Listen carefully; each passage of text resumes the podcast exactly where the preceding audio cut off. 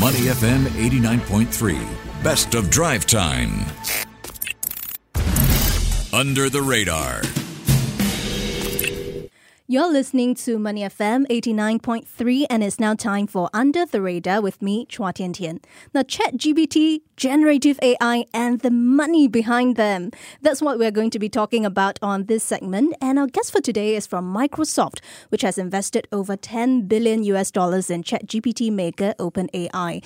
The company also launched earlier this month new versions of its Bing Internet Search Engine and Edge browser, powered by the newest technology from OpenAI. Now, at the launch, Microsoft had said that every percentage point of market share it gains from the search advertising market could bring in another 2 billion US dollars of ad revenue. How much of a share is the company aiming for? And also, what is the financial value of such generative AI solutions at scale for businesses? How would that shake up the tech industry? How much of a first mover advantage can Microsoft really gain before all the other tech giants play catch up? Uh, all these burning questions, let's pose them to Richard Koh, Chief Technology Officer and Customer Success Lead at Microsoft Singapore. Well, Richard, welcome to the show. Thank you, Tian Tian. It's a pleasure to be here. And uh, we may be very familiar with Microsoft, but I would assume that a company's business model and how it positions itself over time and the changing environment uh, would evolve. So let's hear it from you. Uh, how would you describe Microsoft's business model and industry positioning in this age of generative AI or in the age of ChatGPT, if we could call it that way? I, I think let's unpack that a little bit. Um, when we think about our company's mission of empowering every person and every organization on the planet to achieve more, it really boils down to how do we bring technology and put it into the hands of business users, pro developers, uh, even uh, citizen developers, for example. And when we think about the power of GPT and what we have seen mm-hmm. just over in the last couple of months with yes. ChatGPT, and you think about it, this is just a, a part of generative AI. And when we think about the power of it, where it can come in, whether is it helping businesses do better in terms of, let's say, information search itself or supply chain tracking, things like that, um, making meetings more productive. And when we think about what we do at Microsoft, it's mm. really about empowering our users of, let's say, for example, our Azure platform with the OpenAI service, for example, mm. or Teams meetings, making them more productive, taking notes automatically. Mm. Those are some of the exciting uh, capabilities that we're bringing to our suite of products. And uh, yeah, we really can't wait to see what our customers and partners will do with it. Right. So let's dive straight into ChatGPT. A good number of us may have tried our hands on it. Uh, those who are lucky will be able to try that Bing demo. But are we just scratching the tip of the iceberg here when it comes to generative AI solutions? I would say, in some ways, yes. I think um, when you think about what this GPT capabilities has come about, it's really bringing forth the imagination of what artificial intelligence can do. Remember, in the past years, we look at some of the perhaps more narrower capabilities around things like uh, object recognition, uh, language translation itself. But with generative AI, what it's able to do is to ingest a huge corpus of information and then be able to interact with the user generating more human-like type of responses. So it's almost like a co-pilot that you have on the web as you experience the new Bing search and our Edge browser itself. It's mm. just so exciting that you can plan trips, for example, or plan a recipe for your mm. family over the weekend. And it's not just about searching the web, but you're really asking the web this time. Hmm. So I think when we think about it in the the kind of um, workplace setting itself, there are also many opportunities and scenarios that you can think about. Whether mm. is it meetings, collaboration across teams, things like that. I right. think those are huge, huge potential that we're looking at. Okay, let's talk about one thing that we love talking about here on Money FM, and that is money. And uh, On that note, I'd like to turn our attention to look at the commercialization of ChatGPT and uh, generative AI solutions. What would that look like really? Because Reuters earlier reported that Microsoft started discussion with agencies to incorporate advertisements into Bing. So I want to get your thoughts on this. Well, it's it's a it's an interesting um, thing that you when you look at it, um, not just from a monetization perspective itself. I think when you think about how we are looking of, in bringing this technology itself, it also helps different. Let's say, for example, the agencies rethink the way they think how they reach their users. What is the kind of interactivity that they can bring in terms of user engagement, for example? Mm. So it's not just about popping up an ad, but really about that interaction that take many turns. And I think that's where the chat GPT piece of it kind of reignite a lot of people's imagination, where you can have that kind of interaction, mm-hmm. almost like a friend on the web, if you will. Now, the the way I like to say it is always this. This is something that is still very new and we are learning as we go. What is really important is that we focus ourselves and the whole industry around the responsible AI principles and the ecosystem mm. itself. And this is something that we have been very excited about partnering with OpenAI, building up the principles, making them real into tools and processes itself, and then putting them into Services like Azure OpenAI service itself so that our customers, our partners can build new scenarios, new exciting solutions with these services on Azure. Okay, so before that, you talked about responsible AI, and I do want to touch on that because mm-hmm. there are financial consequences as well. Absolutely. Earlier, we saw uh, one of the major players in the search engine coming up with maybe a wrong answer in the AI function, and uh, it has costly consequences. So, as a company, as Microsoft, what would you do to you know mitigate the risk of that happening? That's a great question, Tian Tian. I think when we think about rolling this out to the world itself, we expect some of the mistakes to be made as well. And I think our users' feedback is very important to us. We need to learn from that and improve the way our models work along the way as well. So I think with the responsible AI principles and the tools and processes that we're put in place uh, behind the engine itself really helps us to think about how to mitigate against such risks like harmful content or responses that just seem out of whack. So I think it's important as we think about that. And at Microsoft, when when we operationalize this, it's mm-hmm. uh, committees like Aether. So that's the um, uh, committee that looks after the ethics and the responsibility of artificial intelligence right. in research and engineering but also how we have set up an Office of Responsible AI around governance and uh, mm. really thinking about how do we put the policies in place so that uh, our engineers and developers can hmm. also create products responsibly. Just a quick one. What would that principles entail? Just one example, maybe.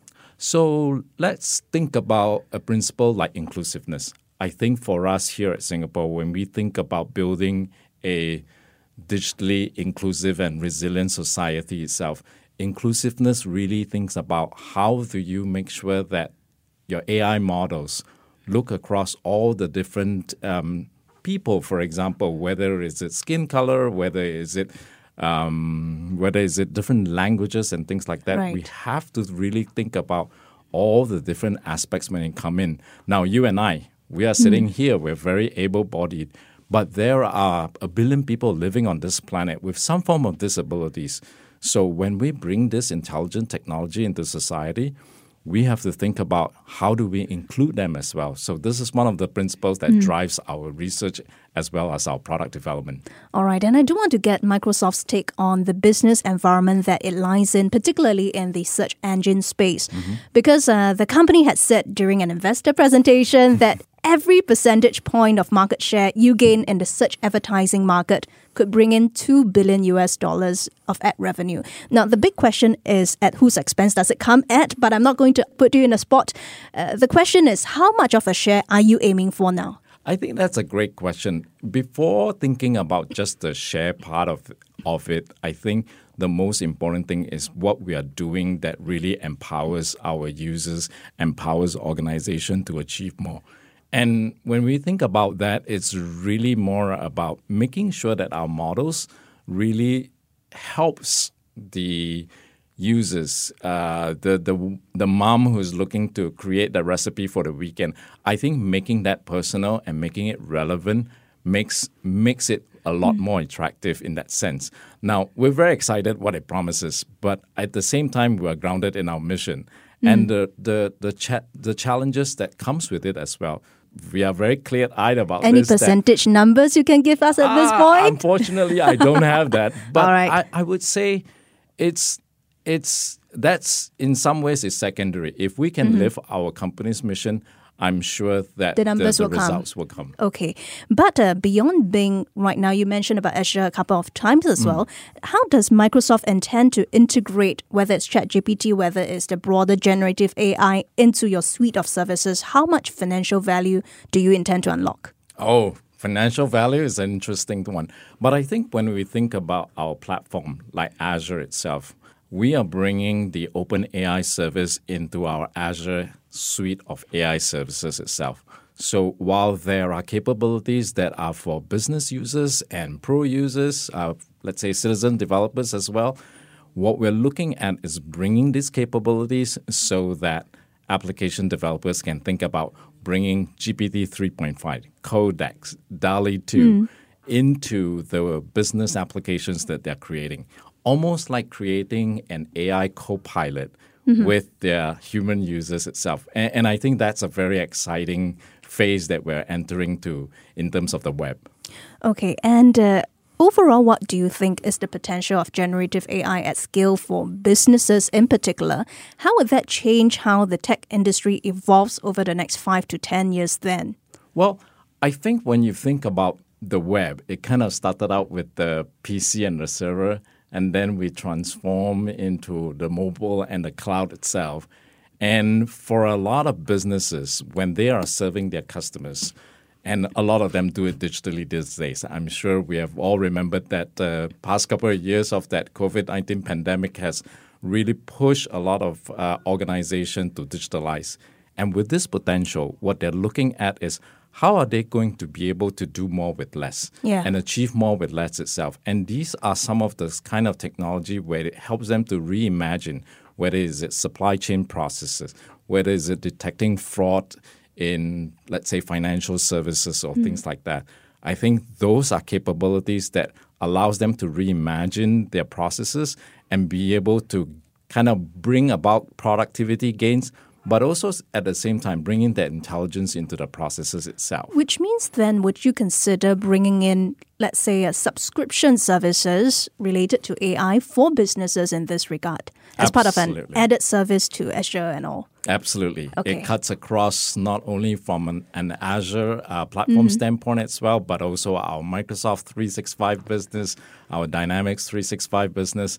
One exciting one, for example, in Viva, Viva hmm. Sales mm. itself. We're showcasing some of these capabilities where, let's say, for example, sales reps are able to take in some of mm. these interactions, emails that they have with clients, and be able to help to generate responses at scale. I can't wait to get uh, Chat GPT and generative AI solutions to help me write my emails. uh, well, um, Richard, before we let you go, let's take a look at the current industry landscape, the hmm. competitive landscape in particular. How much of a first mover advantage do you think Microsoft will have before the other players play catch up with it? Because we do have someone coming up with Ernie, the other one coming with Bard. They are all coming in hot and fast. So, um, what are your thoughts on this? I think let's unpack that question a little bit around the notion of a first mover advantage. It's not necessarily being just being the first itself, yeah. but being true to our company's mission and how we are serving our customers itself. And also being grounded with our responsible AI principles. Mm. A lot of times I like to quote what our senior leaders at Microsoft has said. Mm. It's not about what the technology can do, mm-hmm. but really what it should do.